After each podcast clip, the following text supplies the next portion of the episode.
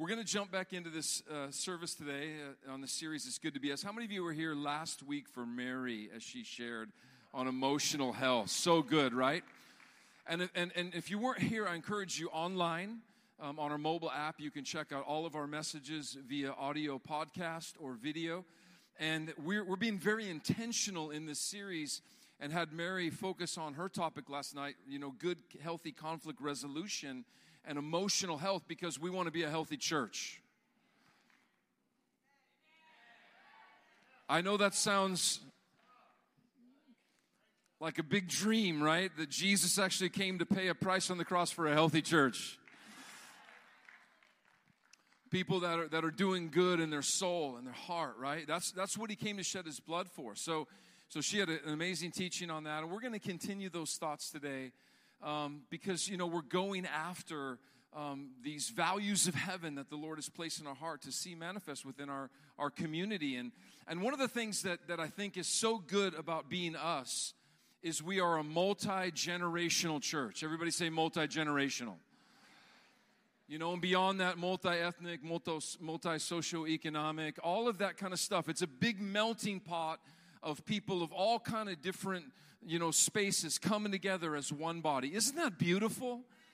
But I remember in the early days when my wife and I were the old ones on the team at 32 and the rest of the crew was 21 that we were praying, God, please send some seasoned people to this house, you know?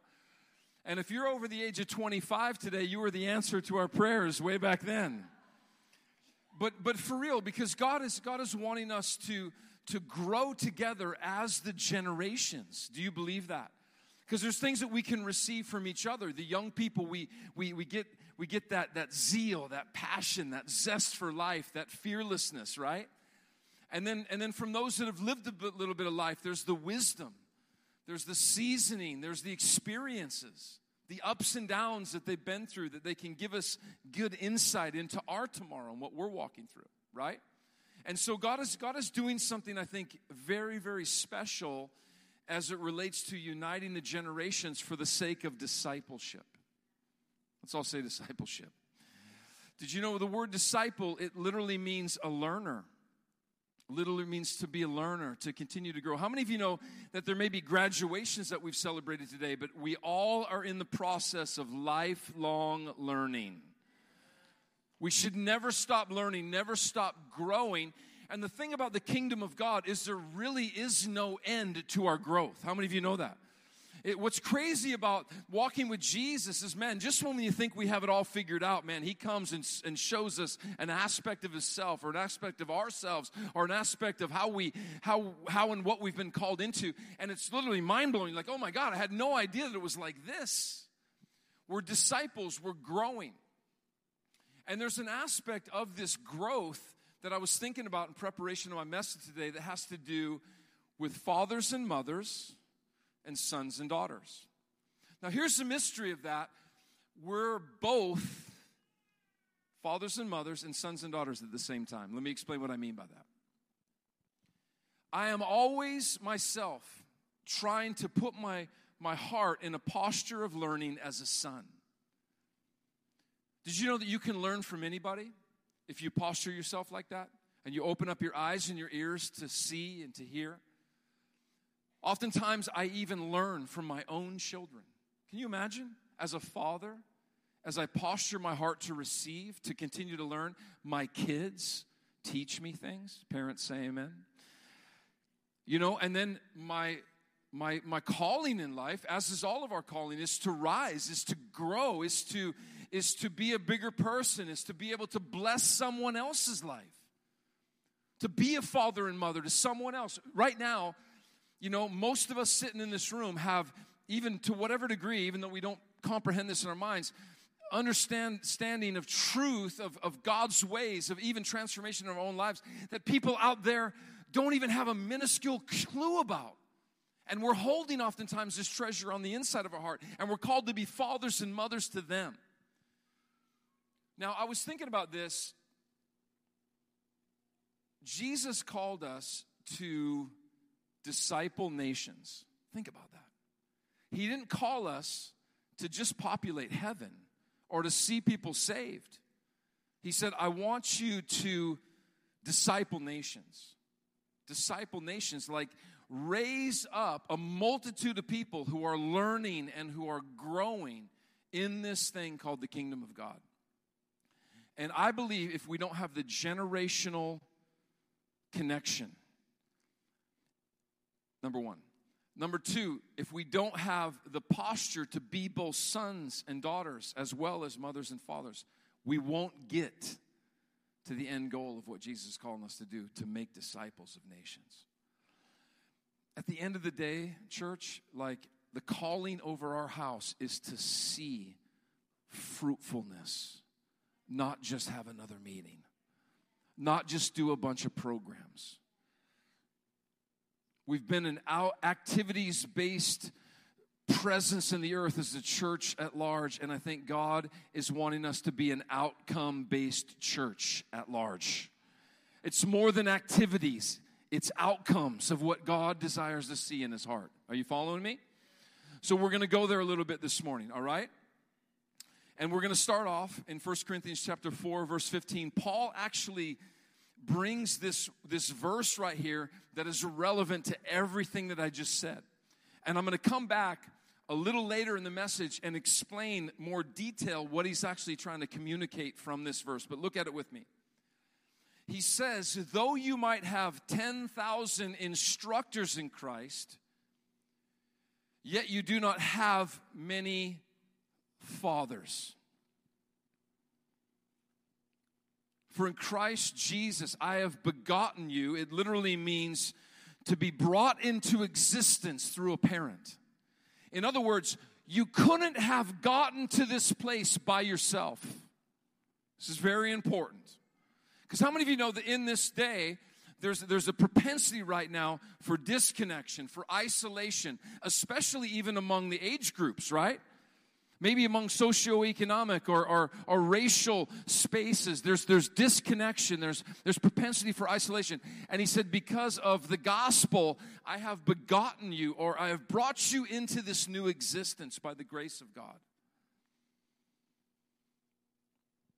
I went to uh, a school after my corporate season with, with the Walmart company uh, in Dallas, Texas. And, and while I was in Bible school there, um, we, had, we had a significant thing happen on our campus. A move of God hit our student body, and, and classes were shut down for two full weeks. I mean, there, I could go on for hours and tell you stories of what happened during that time. But out of that experience, me and six others started a prayer meeting on Tuesday nights in, in a friend of mine's uh, apartment on campus, a Brazilian by the name of Joel Fotosa. And, uh, and man, he just set the atmosphere. How many of you know that Brazilians are really hospitable? Come on, they are. That is such a beautiful grace over that culture. And so he had his apartment all set up, and he didn't have much food there, but he did have some coffee and some crackers, right, that we would feast on on those nights, and then and then come into God's presence together in these meetings and these went on for for the, the latter part of my my remaining time there at christ for the nations now during one of these prayer meetings i had an experience with jesus that I'd never had leading up to that moment or I've never had since. So I need to qualify this because sometimes I, I share stories, other people share stories about these encounters with God, and then the enemy tries to whisper in our ear, why aren't you having those kind of encounters? Or wow, how, why, is that only available for, for Darren or for Sam or for Julie or for Justin or whoever? No, no, no. Listen, this was a unique experience to me. I've never had it since. But I believe if the only reason I had it was, was to tell you this story today for the sake of my message, I believe that would be enough. So, in the experience, I began to see with my eyes faces of people that I knew that were alive on the planet today flash before me. Now, this wasn't something that I was just thinking in my mind. Have you ever had that? Like you get a thought in your mind, you can almost see it. No, this was different. Like I literally was seeing these faces flash before me, like on a movie screen. And at first, I wanted to yell out to all my friends, Are you seeing this? Are you seeing this? But I, I, just felt so sobered in the moment. I was quiet, and these faces were just flashing before me as fast as, as my eye could see them. Now, that was an awe inspiring moment, but what happened next was even greater. It far surpassed everything I was experiencing in this, what I call a vision. And I felt, this is what happened, I felt the father heart of God for these ones that I was seeing. Now, this is in 1997, and, and you can go back and retrace this whole move of God that's happened in the church recently relating to God as Father and the whole Father heart of God stuff. There's been a lot of books that have come out. I never heard any of that stuff before this experience. And I was so overwhelmed by the emotion that I was experiencing from the Lord as it related to these people that I dropped down on my knees in front of all my friends and subconsciously, out of my mouth came, God, if you would allow me, I want to put as many of these ones into their purpose and their destiny as possible by your grace. My friends were like, Darren, what's happening? And I said, guys, I don't know what just happened. Something took place, or seeing these, these faces of these people that are alive today, and I felt the Father's heart for them. And that moment impacted me forever. To this day, I think about it all the time. But as I went on my journey from that moment moving forward, and we transitioned down here to South Florida, there was this secondary follow up experience that I had with Jesus. Where he came and visited me in this in this day when we were in pretty, a pretty broken place. I mean, the church wasn't doing so awesome. We were having some real struggles, getting things going. Financially was a struggle and a challenge, and I didn't know if we were going to make it. I was actually sharing with some of our partners in the partner class today about this story where, you know, I had, I, I had only seen success in my life. Executive with Walmart, three church plants before this, you know, booming, everything just kind of touching everything, turning to gold. And now I had found myself in this place where it just really wasn't going that well. You ever been there? It's like, man, I just can't make anything happen right now. And that's where I found myself. And in this moment, I felt the the, the performance uh, of this current culture that we live in. Like this performance driven culture where if you're not successful, if you're not making it, if you're not doing good, something's wrong with you. And I felt the reality of that even for myself as a Christian in church. Where, man, I, God, you, you told me to come down here and, and plant and pastor this church, and, and, and it seems like I'm just a complete failure right now. Nothing's working out. In fact, man, all my faith was leaving me. I just didn't even know what to do. And in that moment, what I felt from the Lord for those other people in that vision in 1997, I experienced for myself. Are you tracking with me? In other words, I felt his heart for me in that moment. The other moment I felt for everyone else but in this moment, when I needed it, I felt it for me. And he spoke to me the simplest phrase, and it was this Darren, all I want is you. I didn't even have to infer what he meant. I knew it. I don't want you to be a pastor. I don't necessarily even want, I don't want you to be success. I don't, I'm not in this so that you can just be a success for me. I don't care about your gifts. You're my son. And all I want is you. That's it. So the combination of these two experiences marked me forever. That happened in 2002, five years later after the 1997 thing. And those two experiences carried with me in my DNA now in the kingdom of God to the start of this church plant. And I just want to say it's it's set and established the foundation for the very culture that we live out to this day. It's good to be us. Because I believe it's very important to tap in to the purity of the heart of the Father and to the purity of being sons and daughters as well in the process. Both. Are you tracking with me? Now look at this with me. I want to show you a story Second uh, Kings chapter 2 verse 9. It's an Old Testament story, and it's the only one in the Old Testament that really exemplifies this whole father heart reality. Look at it with me, and the sonship thing as well. Second Kings chapter 2, verse 9. It says, When they came to the other side, Elijah said to Elisha, Tell me what I can do for you before I'm taken away. Now, that's a beautiful heart of the Father. He doesn't just want to live his life and then exit this life without giving away what he has been able to achieve for himself. He wants it to go on to the next generation. It's where the ceiling of one generation's accomplishments becomes the floor for the next. We say that here all the time. Are y'all tracking with me? That's the heart of a father. Tell me what I can do for you.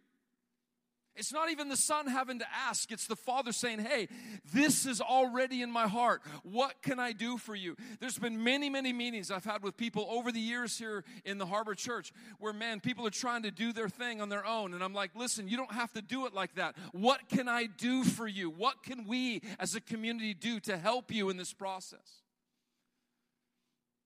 And Elisha responded, Look what he says. Please this is a legitimate request, by the way.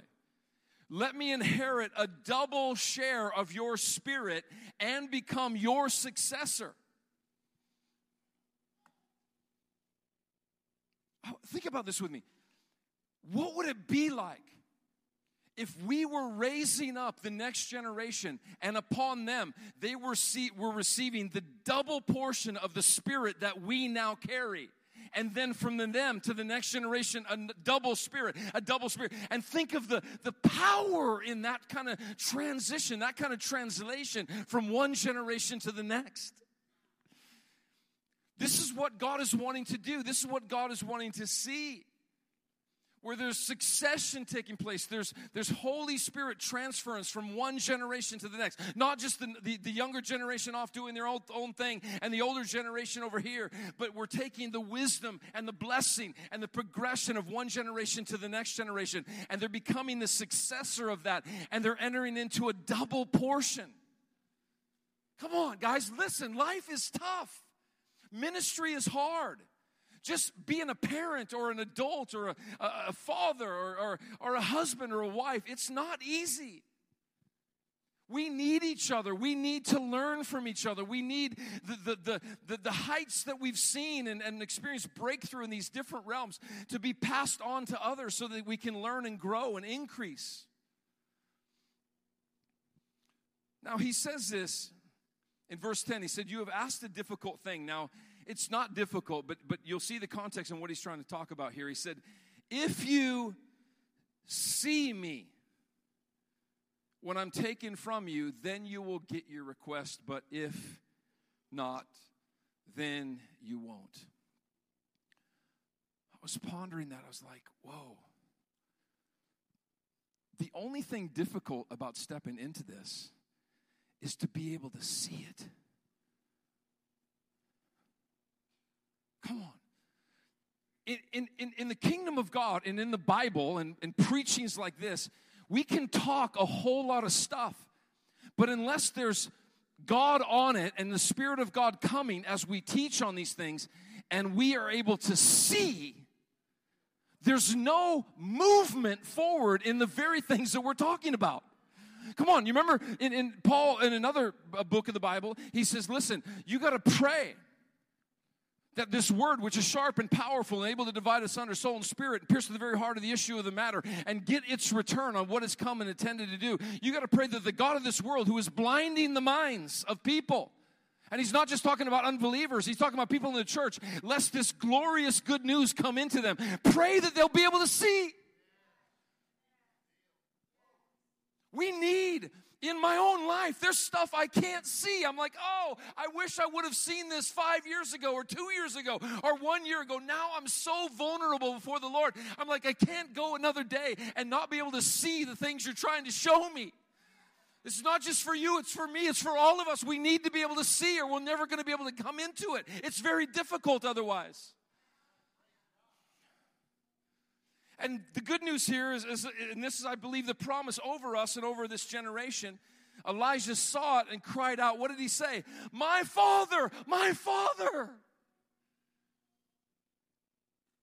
In that moment, it wasn't no longer just a request, it was a reality that was manifesting in his heart. And it's the only time we see it in the entire Old Testament.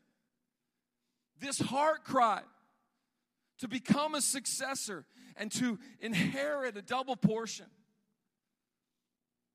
So, present in this story is both a father who has a heart to give and a son who is able to see. Now, fast forward to the last promise in the Old Testament is I believe the full fruit of what the New Testament has come to manifest. Look at this with me. Chapter 4 verse 5. He said, "Look, last words of the entire Old Testament until 300 years later when Jesus would come on the scene and John the Baptist would precede him, which is who they're talking about right here. Look, what does he say? I'm sending you who? The prophet Elijah. The same context of that story now is going to manifest in the new te- in the new covenant. And he says in verse 6, his preaching will do what? Turn the hearts of the fathers to their children. In other words, the disconnect that's been in the heart of, of the older generation, it's going to turn and it's going to be for the children. I'm joking when I say this, but sometimes my heart is turned far away from my kids, especially Luke sometimes, you know what I mean? But there's, there's this moment where, where, where there's, there's this move on the hearts of fathers and it's turned towards the next generation. He said, and he said, the hearts of the children to their fathers. To those who carry in a father and a mother spirit, to those sons and daughters who, who can see. And fast forward, the last Old Testament prophet, John the Baptist, who was preparing the way for Jesus to come and institute the new covenant. Luke is speaking of him. Look at this with me in chapter 1 of Luke, verse 13. The angel said, Don't be afraid, Zechariah. God has heard your prayer. Your wife Elizabeth will give you a son, and you are to name him John. And you will have great joy and gladness, verse 14, and many will rejoice at his birth, for he will be great in the eyes of the Lord. Look at verse 16. It says, And he will turn many Israelites to God. So his heart for an entire nation was going to turn many of them back to God. You got to understand the context of this timetable. The, the, the, the, nation that was supposed to be a light to the rest of the world was living under the valley of the shadow of death, total darkness. John came in with the heart of a father to get these sons and daughters to turn back to God. Listen, this is not about turning people to personalities. This is not like, you know, let's let's see let's see how many Julie fans we have or Darren fans or you know Clay and Tanya fans or whoever. This is this is ultimately about people through our lives getting turned back to God. Right? When I'm sitting with a young person and they're far away from the Lord, like I'm not trying to draw them to myself through my own wise teachings. I'm trying to implore them, like, listen, God has something for you. Turn your heart back to the Father. And look at verse 17. It says, He will be a man. Here it is. Oh, this is so amazing, the Word of God. With the spirit and power of Elijah. So that anointing, that double portion will be on him. And the power that he'll have is to turn, it says right here, the hearts of the fathers to their children and will cause those who are rebellious to accept the wisdom of the godly. Now, at the end of John's ministries, I'm wrapping this up, Jesus declares the character of this father by asking a series of questions. Look what he says. Luke 7 24, he says, When the messengers heard of John, heard John had departed, he began to speak with the multitudes concerning John. Jesus, Jesus talking here. What did you go out to the wilderness to see? A reed shaken by the wind? In other words, listen to me. Hearts of fathers and mothers carry this right here. Someone who is really committed to press through the problems and stay in it for the good of a generation. You know, did you, did you expect to see some guy that's just gonna, when the, when the going gets tough, he's gonna like eject? No, this guy, he pressed through because he had a heart for you. Verse 26, 25. What did you go to see? A man clothed in soft garments? In other words, someone who's out for their own personal gain? Was he doing this to like get a, get a new wardrobe? But what did you go to see? Verse 26. He says, A prophet. Yes, I say to you, more than a prophet. In other words, someone more than just exercising their gift, where their backstage life is the same as their stage life that everybody gets to see on a Sunday morning. We were at a we were at a um, a governance uh, uh, seminar yesterday put on by Church United. Jimmy Dodd came down from from Kansas City. He works with PastorServe, and he was talking to pastors and leaders and elder teams and governance boards in the region with Church United. It was amazing. And I was sitting in there going, oh my God, every church person and every church leader should have been in this seminar. Could, should have heard. I wish they could have heard this information because he was talking about an example of a guy that he said, if I told you this pastor's name and this church name, everybody in here would know it. Everybody. And he said, this is a church that's growing. Their finances are booming. They're cutting, you know, record deals with their worship music that's happening. And he said, I went to see this pastor at his request. And when I started conversing with him about what was going on with his backstage life, he said it was a total disaster. It was a mess. And I was thinking, what's wrong with our Christian culture? What is broken in this system where we celebrate certain things and don't really look at the, the, the things that really matter? Why have we gone so far into these, these, you know, pop culture, you know, celebrity stuff within, within church. Am I talking to anybody? Is this, I, I'm saying, like, man, our stage presence should be the same as our backstage presence. And if it's not, something's wrong. He was even saying that, man, the expectations in church on leadership is it's unrealistic. He put up this thing and he showed how the expectations of most parishioners on their leadership equals to about 114 hours a week of work. And then he said, No wonder leaders, after three years, drop out of the ministry. We need to see something changed. To be healthy. To not just have what seems like successful ministry, and then years later, boom, the bottom drops out. And then everybody's going, What the heck just happened? Sorry. Just okay. It's all good. Everything's. I'm not angry. I'm, I'm happy actually.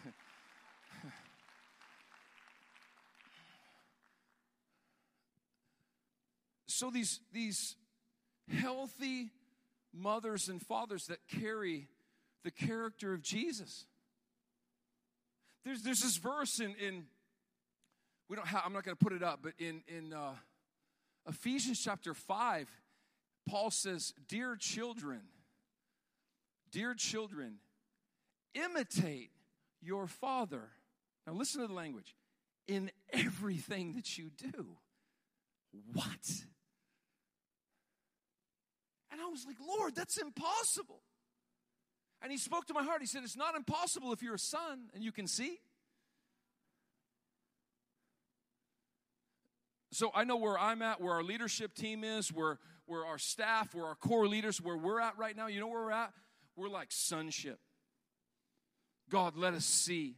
Let us, let us. I was thinking about this this weekend. We did a, uh, Sam actually performed the ceremony, but we married off one of our first daughters of, of, of the first families that, that came and was a part of our church. And I was thinking in that ceremony, as I was watching it transpire, I was like, man, life is all about learning how to love. and how to receive it and how to give it. That's it.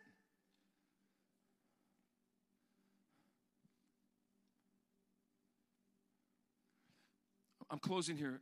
Stay, stay with me. We're going to take some communion. I want you to, to grab the elements. But look at this what, what Jesus says is the state of the fathers and mothers of that time in Jerusalem. Okay? It's not the state today, it's the state back then. It's where we've been building since then. Look at this with me. In verse 31, he says, To what shall I liken the men, and you can fill in their women of this generation, what are they like? This is very important. Hang with me. He says, they are like, what's the word? Children. Okay, whoa.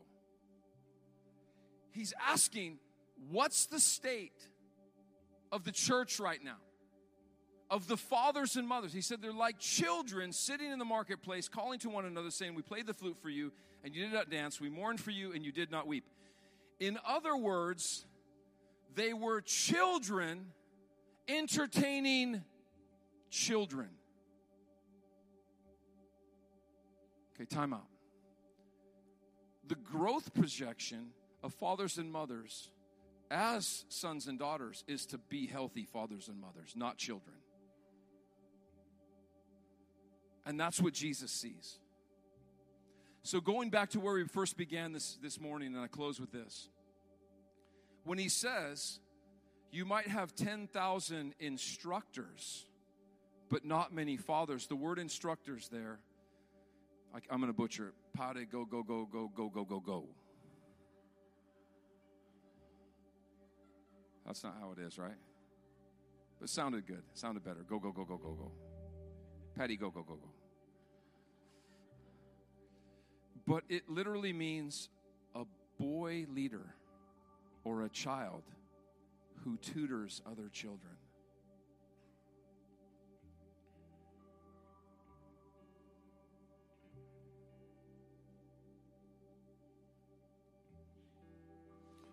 I don't know about you guys, but I'm just talking out loud for myself. I feel like probably the last five years for me has been grow up time. I think there's seasons in our life where kind of God lets things slide, and then in His love, He's like, now you're going to become who I've always called you to be. And it's okay, it's painful, it's hard sometimes. But if we're going to lead others, He doesn't want us to be children entertaining other children. That's not discipleship. He wants us to be fathers and mothers wherever we are in that journey, entertaining sons and daughters. Going back to Luke 7, he says, verse 33 John the Baptist came neither eating nor drinking, and you say he has a demon. The Son of Man has come eating and drinking, and you say, Look, a glutton and a winebibber, a friend of tax collectors and sinners. You see, the enemy is always trying to tear down authority, get us to question and suspicion. And, and, and he's like, Listen, verse 35 wisdom is justified by her children. In other words, look at the fruit. What do you see? What do you see in their marriage? What do you see in their relationship to their own kids? What do you see in their relationship to other people? Maturity will be reflected in fruit. There's no condemnation over that statement. I'm just saying that's reality. So for me, when I hear about so and so or so and so or so and so, and we're quick to jump on the, the condemnation or judgment bandwagon, you know what I do? I step back and I say, listen, I don't have any right to judge that unless I know the fruit of their relationships. And if I'm not privy to that, we better close our mouth. Come on, somebody. I'm talking about good, total church culture here. We should not be talking about any other person that we don't know. And if you want to find out, go get to know them. Go start to find out who runs with them and see the fruit of their life, right? That's what Jesus is saying here. And he's telling them, listen, you may not like the packaging. John the Baptist might not have fit your description of what you thought the forerunner would look like. I may not have fit the description of Messiah, but wisdom is justified by her children. Let me let me say, I posted this this this the other day on Facebook that this autistic kid. Did you guys see this? oh my God, and you're watching him, and, and he's going to sing this song, and you're like, oh my God, there's no way he's going to be, he can't even barely speak right now. It's very challenging for him. And he sits at that piano and he's blind. He can't even see. And the minute his fingers touch those keys and his voice starts to open, it's like as good as anybody you've ever heard. And as I was watching that, the Lord was speaking to me. It's like, listen, this is how the church can't see because you're making judgment on all these other peripherals. You want some beautiful veneer, you want the best looking pastor. Although you still get that here. Come on, somebody. Oh, boy. But we want all these beautiful veneers, but we don't want you know, an off stage, behind stage presence, that, that, that the gold is found there. And when that kid started to play and sing, I was like, oh my God, this is beautiful.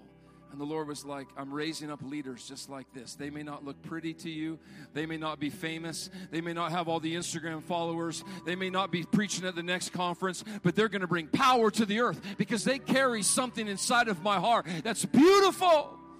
And they've been sons and they've seen and they've humbled themselves and they've connected. And man, as they raised up, they're going to be ready.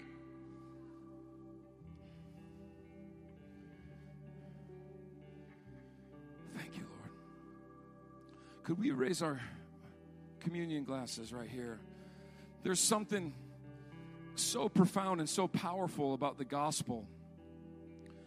Because I'm going to blow your mind with this next scripture. Oh, the Lord's going to do that, right? The blood of Jesus and what he paid for has positioned you to carry more than you even realize. You have no idea. You see, we herald John the Baptist and his ministry. But look at this verse. Look at this verse in Luke chapter 7, verse 28. He says, For I say to you, among those born of women, there is none greater than the prophet John the Baptist. But look what he says. He who is least in the kingdom of God is greater than him. In other words, the power of the blood and a broken body and divine enablement flowing from heaven into us, these simple ones that don't feel super spiritual, don't feel like we have it all together, don't feel like we have much to offer the world. By the grace of heaven, you're going to be more powerful than even John the Baptist was because you carry the presence of Jesus with you 24 7, Christ in you, the hope of glory. Oh my God. That's why I'm so over people getting ridiculed by the devil, telling them they don't have anything to give, that they don't know who, you know, trying to tell them you don't know who you are, you're nothing, you're nobody. That's garbage. You carry the Spirit of Jesus on the inside of you, and you're going to have a greater ministry than John the Baptist. So, Lord, in a posture of sheer humility and awe and wonder of who you are as a daddy come on, that is asking this question What do you want this morning? Please hear me. This is for everybody in this room. The Father Himself is saying, What do you want? Is it for my good? Is it for the earth that could change things and make a broken city become beautiful? What do you want?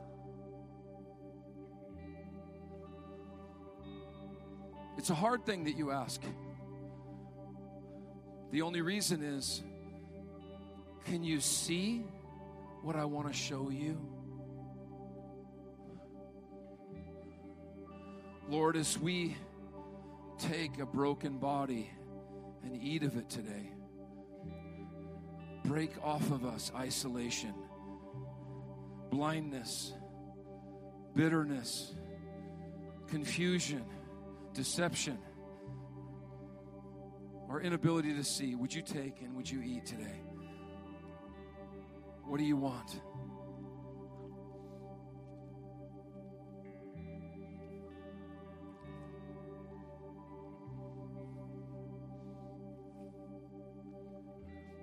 As we drink,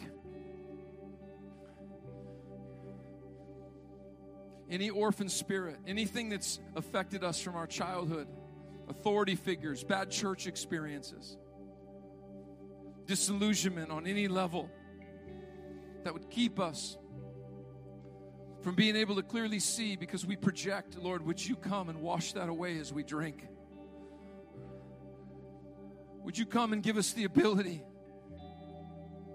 to see today? Would you drink with me?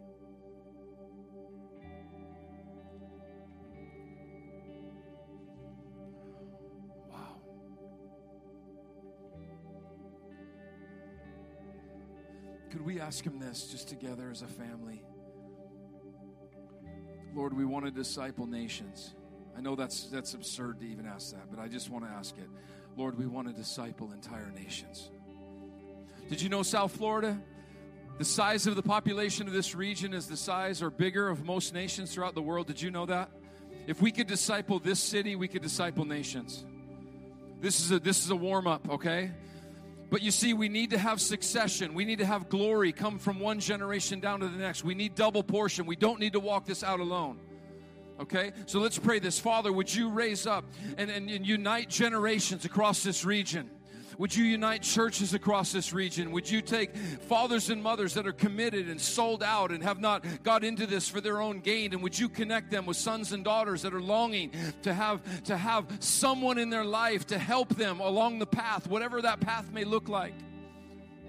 Come and do something extraordinary in this hour, God, in our region, as you are already doing it.